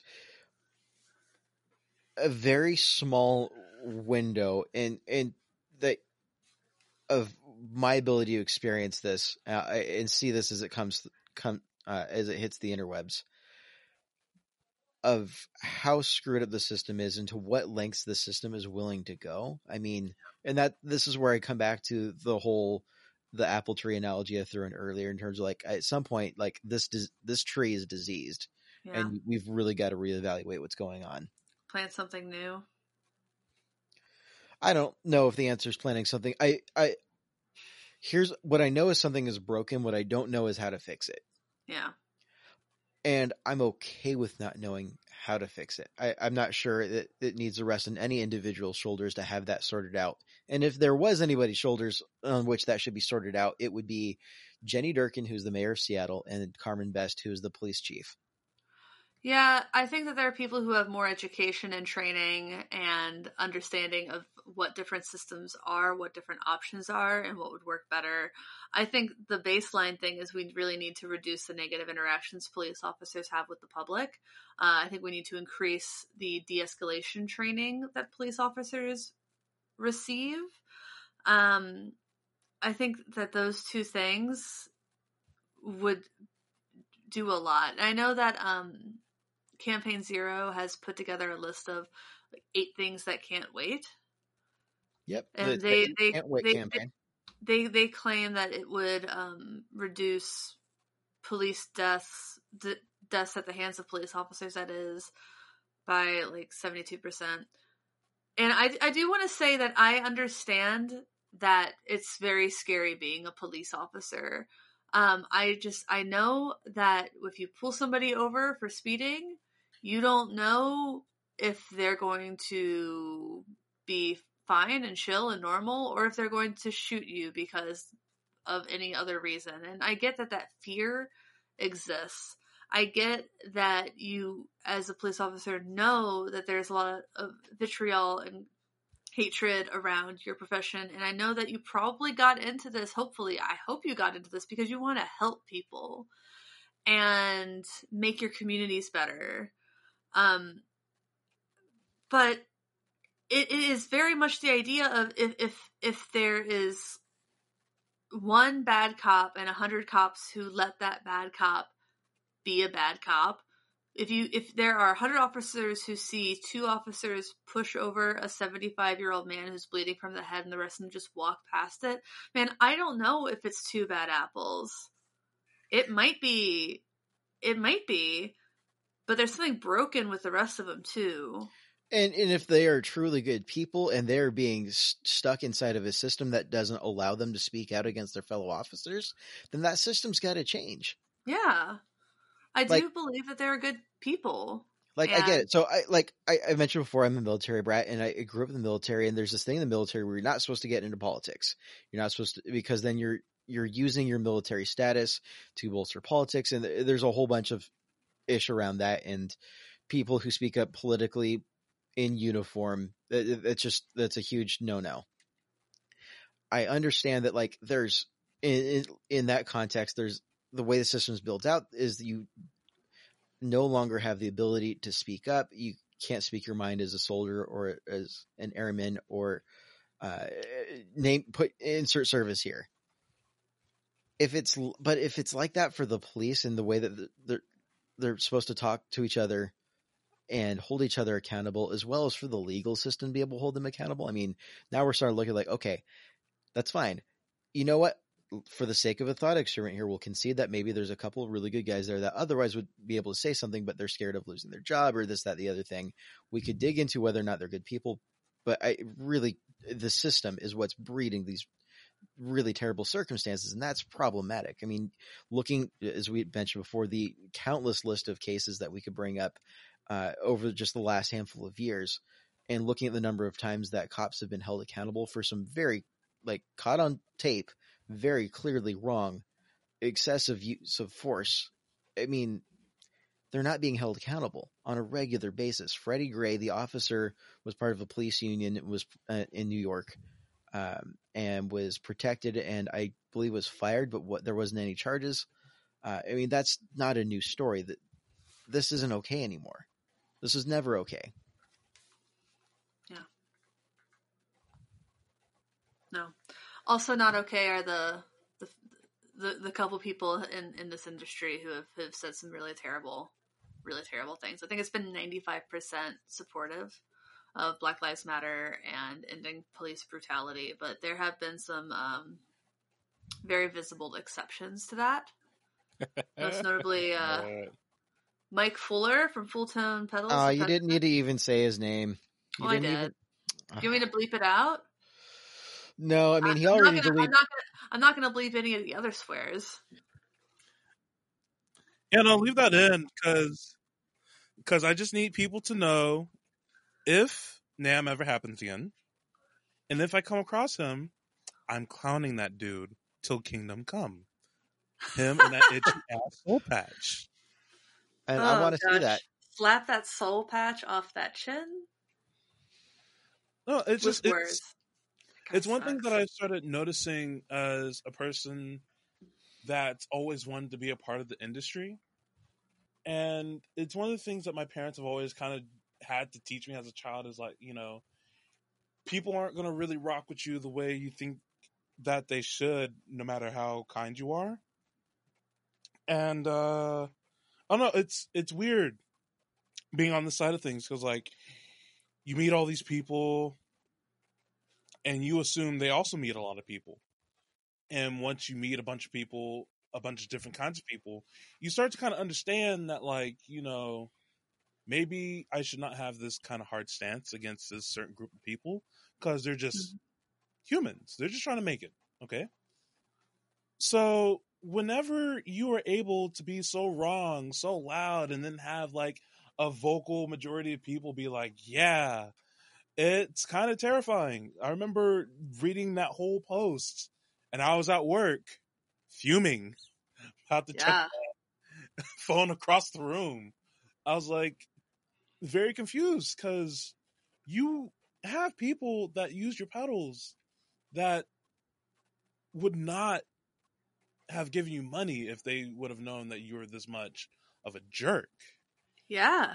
And and or even like like he he never he always has had a reputation for being surly, but n- not like this. Not everyone has known that he's used he's he's called people I hate this word uh, fags for uh, having problems with his pedals and stuff like that.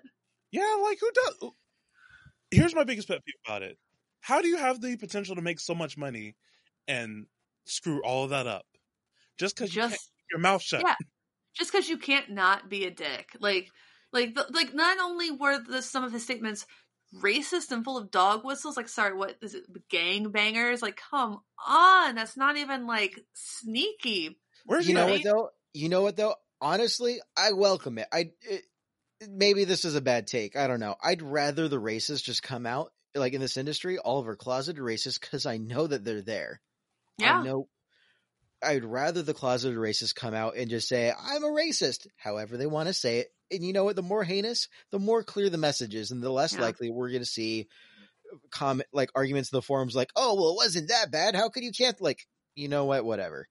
Yeah. I'd rather well, it be like that. What's really concerning is the handful of comments I've seen from folks in the more conservative, moderate sector of the industry in terms of what I know about their personal politics that have made comments like uh, about Mike Fuller, such as um, he made the mistake of getting political. when is music not been political? Human rights is not political. And, yeah. And, and Black so, Lives Matter isn't polit- one. Uh, like Sean, Sean was saying, music is political. Black Lives Matter is not political.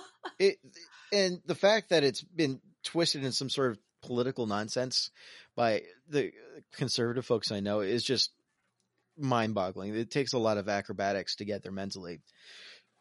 But I mean that that's the thing is it's the folks that are like, oh, well, I, am just going to keep my mouth shut. But what I, I'm really hearing them say, and also seeing them like make little snippets of comments about is they're really just more upset about the property damage and the writing, the looting than they are about the lack of police accountability, the police overreach, excessive use of force, needless lives that have been taken by police, needless lives that have been taken by ex police. If you, in the case of Ahmaud Arbery, I mean, eh, they're more upset about the wrong things. And this is where I'm starting to come down to like, okay, yeah, you know what? We could talk about some of these things a different time. You know, if you want to have an actual discussion and like sort out what's going on, why people are rioting, we can do that. But don't please, dear God, do not use that as your excuse for why a the Black Lives Matter movement isn't legitimate because that's not true, uh, and b why that should overshadow any of any of the brutality, any of the killings, any of the heinous violations of our constitutional First Amendment rights. I mean, it, eh, these are some very what really should be very basic threads of the DNA of this nation that are being deprived from entire communities. Yeah. So for all my constitutionalists out there, you know what? You should be just as upset as everybody else is. Should be madder even. and so the people who are just kind of like keeping their mouth shut and kind of keeping their head down because they don't think that the rest of us would like what they have to say about it. One, you're probably right. We're not going to like what you have to say about it because you're a little off base there. You don't, you, you just don't get it. You need yeah. to shut up. And you, maybe I, I don't know. Part of me would rather have them just come out and say it, and I knew who knew who not to support. The yeah, I, half, I, do love it when they do that because I'm like, never buying your product, never booking a gig with your band. Going to the other half is I what I personally really prefer to any of the above scenarios is just shut up and listen. And if you've got genuine questions and you're trying to understand and learn and get educated, find people who will help you do that. Don't just assume that don't don't just assume that your one token black friend is willing to sit down and do all the education for you. Yeah. But ask the Okay, questions. And, Owens. uh, she is uh, that I, I couldn't finish the video. It was bad. Um, you know what? Education is important. Being able to admit that you're wrong is important. Being able to admit that you've got very limited perspective on this, uh, especially for my white guys out there, because uh, either the more you listen, the more you start to understand it, the more you're like, okay, this is starting to make sense. Because like even like middle of when I was in college, I was as I was still learning about a whole lot of this, chances are probably decent. I said all lives matter and meant it. And that's bad. That was It's- bad. it's one of those things I've talked about before on the show is you hear something sometimes it sounds catchy, it sounds like it makes sense on the top of it, and then the more you look into it, the more you realize you're repeating you're repeating absolute steaming hot garbage. It's like this happens all the time. Like people used to say that they thought suicide was selfish, and now I think our understanding of why that happens, why people die by suicide, is more nuanced. But people would repeat that so much, and people would say, "Well, oh yeah, I don't have a problem with gay people, but I don't think you should call it gay mar- like marriage or whatever." And this happens all the time in our society that there's people say something and they think it they think it sounds right, and then the more you look at them, the wronger you hear it is. And all lives don't matter until Black lives matter. I mean, there, there's so many aspects of this to dig into and to really understand. And as much as I, I, I love catchphrases because they're really helpful in for for a guy like me, be like, okay, I can maybe get behind that. And as I start to understand it, there's so much nuance. And even after years and years, I'm still finding that I'm learning so much. And I really value the, the perspectives of uh, of my black friends and black folks in the community that are willing to share their thoughts and their uh, and, and all of that with me just Mhm. so the folks in the industry right now who are like, I'm just going to kind of keep my head down. You know what? You, that's fine. Keep your head down, but please start listening to someone other than Candace Owens. Start listening to the folks in this community. There's plenty of good folks in this community who would, I'm sure would be happy to talk to you. And don't just assume with some sort of arrogant, I understand how logic works and logically yada, yada, yada, yada.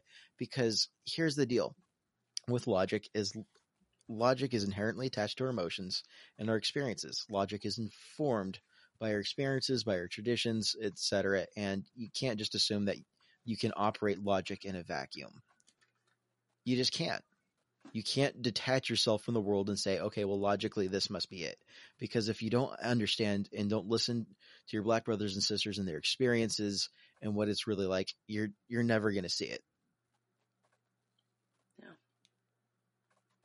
And what's the Andrea. thing about what's the thing about Luke 15 and All Lives Matter? Uh, the sheep. Yeah.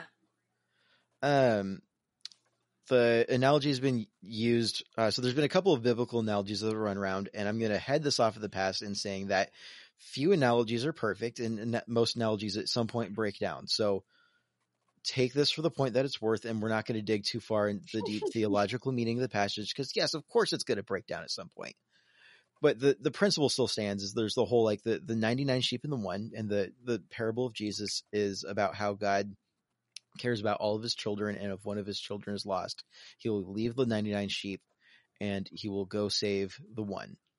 It's it, it and Jesus in a lot of his teachings used imagery of um, a, a sheep and a shepherd, partly because we are sheep. um, Eh, so I love so, I love so how that joke. So soft. I know I, I love how and and dumb. That joke love- landed real good. I hear Sean back there.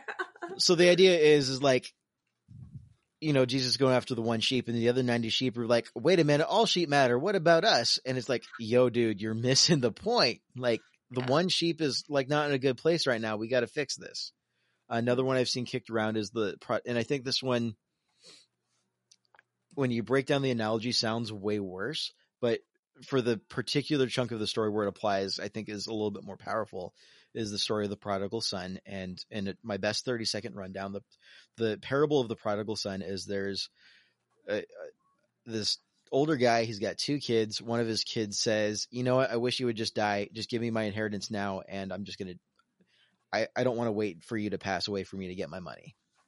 So the father says, you know what? Fine. Here you go. Do what you want with it. Gives him half the, the his inheritance.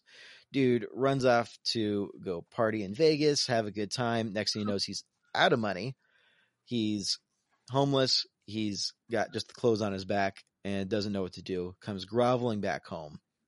And then this is where the story starts to get a little bit weird and where I, I think the beauty of the stories that Jesus told starts to come out in terms of kind of breaking down the expectation of the, the listener is the father comes out and says, welcome back. Oh, I've missed you so much. We're going to go kill the fattest cow that we got here. We're going to throw a party, get the finest wine out of the cellar. This is cause for celebration. And everybody's sitting there like, uh, what? So the, the way that this applies here is right after that, the other brother who didn't say, Hey dad, I wish you died so I could get your money was like, Hey, why are we celebrating him? I've been faithful to you like this whole time. Like, and so we see the, like an idea of like a picture perfect of what that son is supposed to be like. And the dad's like, dude, it's not about you right now. And it, again, and where this starts to break down is you don't want to then use that analogy and say, uh, say that the analogy is arguing that black people are responsible for the predicament that they're in because that's not true. No. So don't take that biblical story and twist it that twist the analogy into that depth. But the point is the the story very clearly points out that the son was kind of being a dick when he was like, "Hey dad, like what what's going on? Like what why why not, what about me? Why why did I not get that fat fat cow? Cuz you know, fat cows are great." And, uh, those I'm are sorry, just a were you couple, waiting for joke to land? fat cows are great. Uh, Yeah, I've been that good marbling. good Mm. marbling. Good Yeah. flavor. Fat is flavor. Mm-hmm. So, I mm-hmm. mean, and that's just a couple of particular biblical examples that have been brought up and shared quite a bit to help kind of explain this idea of all mm-hmm. lives matter versus black lives matter. It's like, all right, like, sure, theoretically, yes, all lives should matter, but you're missing the point right now. There's a whole, whole list of analogies and explanations. Just Google an explanation. If, if those two didn't resonate, you- Google an explanation. There's no shortage Yeah. and that's without even getting to the whole like that's just where we're trying to set the standard as black lives matter but like why we got to be able to start there and then we can take to black lives are important black lives are beautiful black lives are to be cherished i mean we're just starting with trying to get that standard of black like we're we really just arguing about whether or not they matter like come on Yeah. that that shouldn't be our starting place for this argument No, but it seems to be sometimes. But uh, we have been talking for quite a while, so um, I think there's a lot to talk about in general.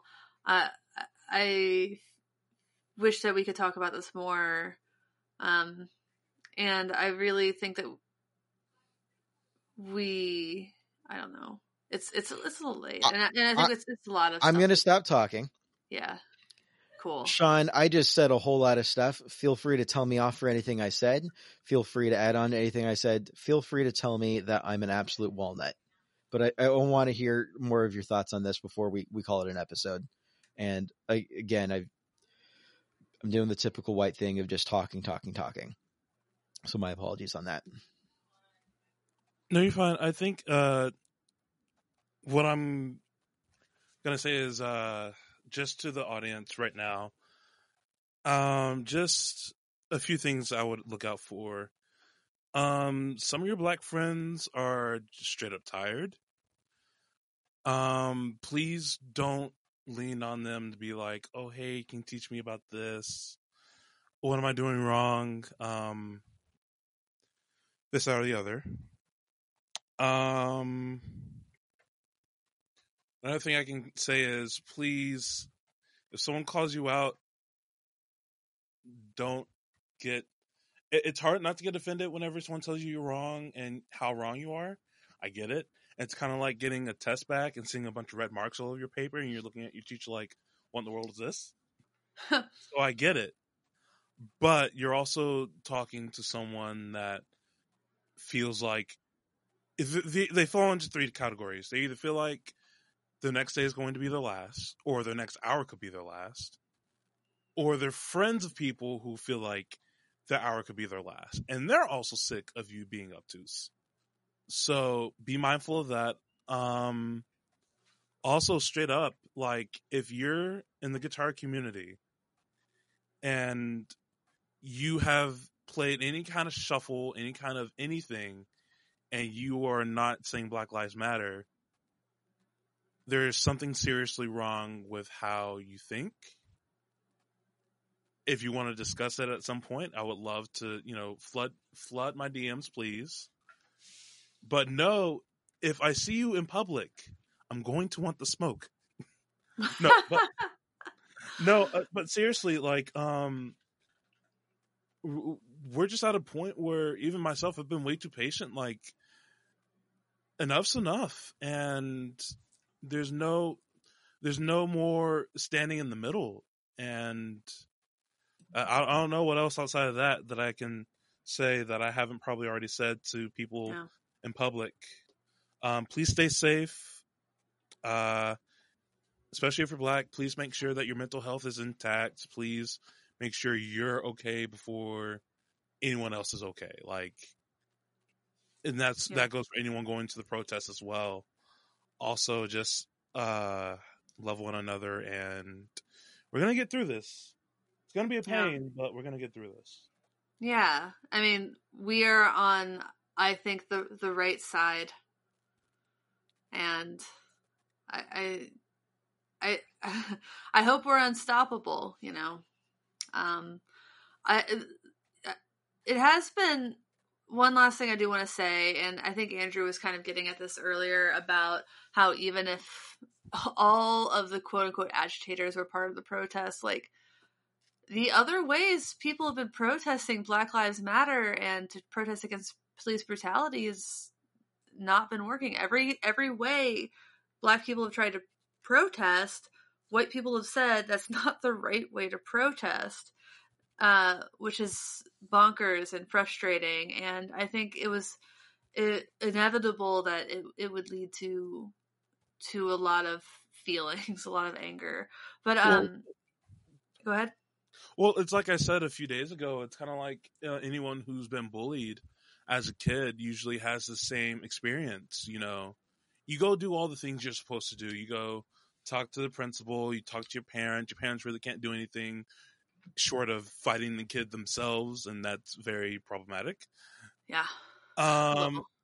Oh yeah, and so there's only so many things you can do before you just say enough is enough and just take care of the bully yourself. So yeah.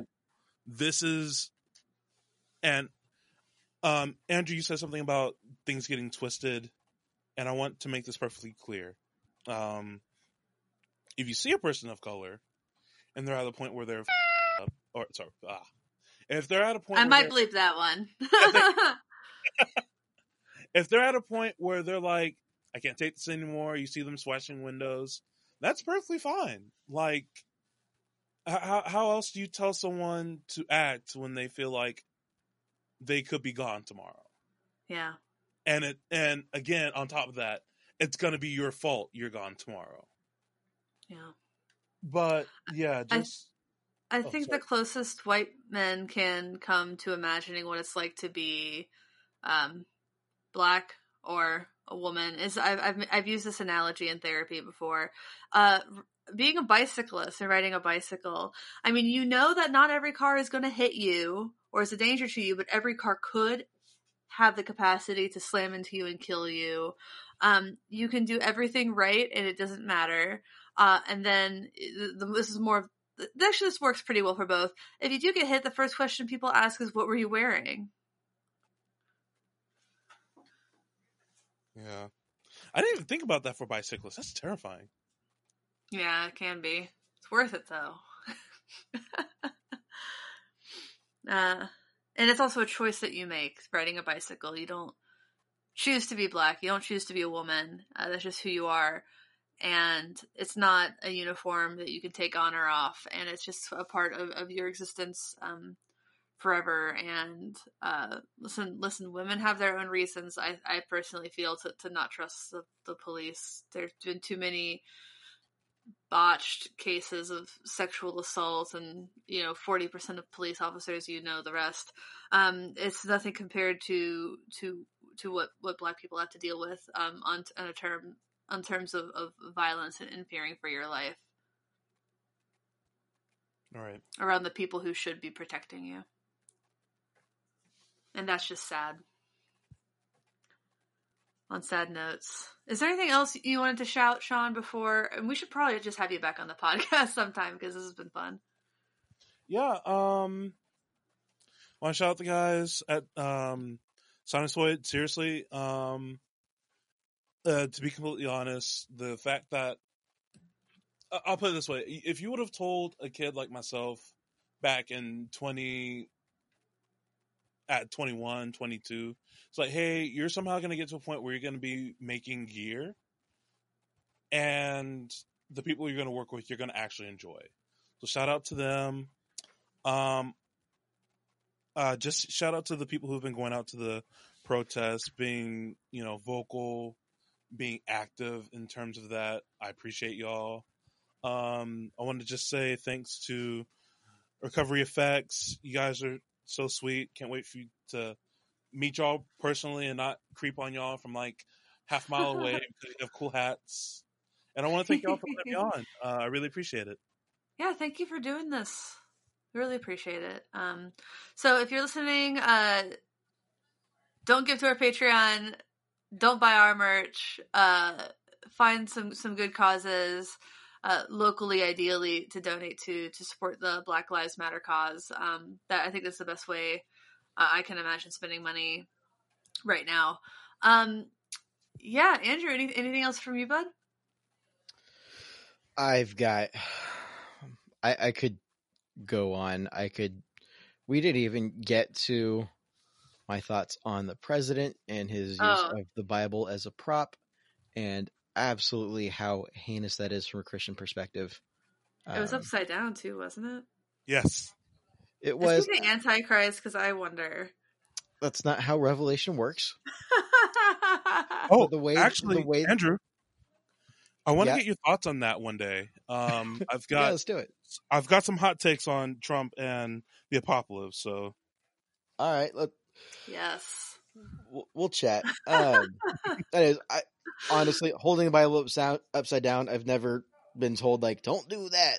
I, I, mean, don't- it's just you just people are just that, that's one of those like just the icing on the cake kind of deals. I'm Yeah. more concerned about uh, one not contacting the church asking for permission, the tear gassing of protesters to get there, the fact that you could hear the tear gas going off in the background of the conference. Uh, and the fact that he's holding a book that he's clearly never read because he doesn't how to, he doesn't know how to he was quoted at uh, pro, uh journalist asked is that your bible and he said it's a bible very snarkily Yeah. in the past he's mispronounced the the uh, names of some of the books as uh, Americans have always pronounced them. It's not like a, oh maybe he just learned how to read the Bible somewhere in like no he, he hasn't read the Bible. Let's be honest. Uh, he's using it as a prop. It, He can't name his favorite verse. yeah, I mean, uh, mine would be Matthew's chapter five through six, which for all of the people who still have an issue with Black Lives Matter need to go read right now. Uh, and a like friendly one reminder that Matthew chapter 25 talks about the separation of the sheep and the goats and the way that a lot of the quote unquote Christians in my timeline are looking right now. I'm seeing a lot of folks that Jesus is going to be like, ah, you go, you're going to hell. I didn't know you. People, I am reaching my own boiling point of the absolute misrepresentation of Christ in the way of politics and basic human rights. I, screw the Constitution. Read your flipping Bible and tell me that you have any sort of justification for what's going on right now. well, on that note, is that a note where I can say that on that note? Yeah, you asked if there's anything else, and I just started getting riled up about some uh, a re- related subject, and uh, it's probably best that I stop there before I start naming names. On that note, uh, thanks for listening. Thanks for understanding. Thanks so much, Sean, for, for joining us. Uh, until next time, I'm Emily. I'm Andrew. That's Sean. And this is Michelle. Goodbye. One, two.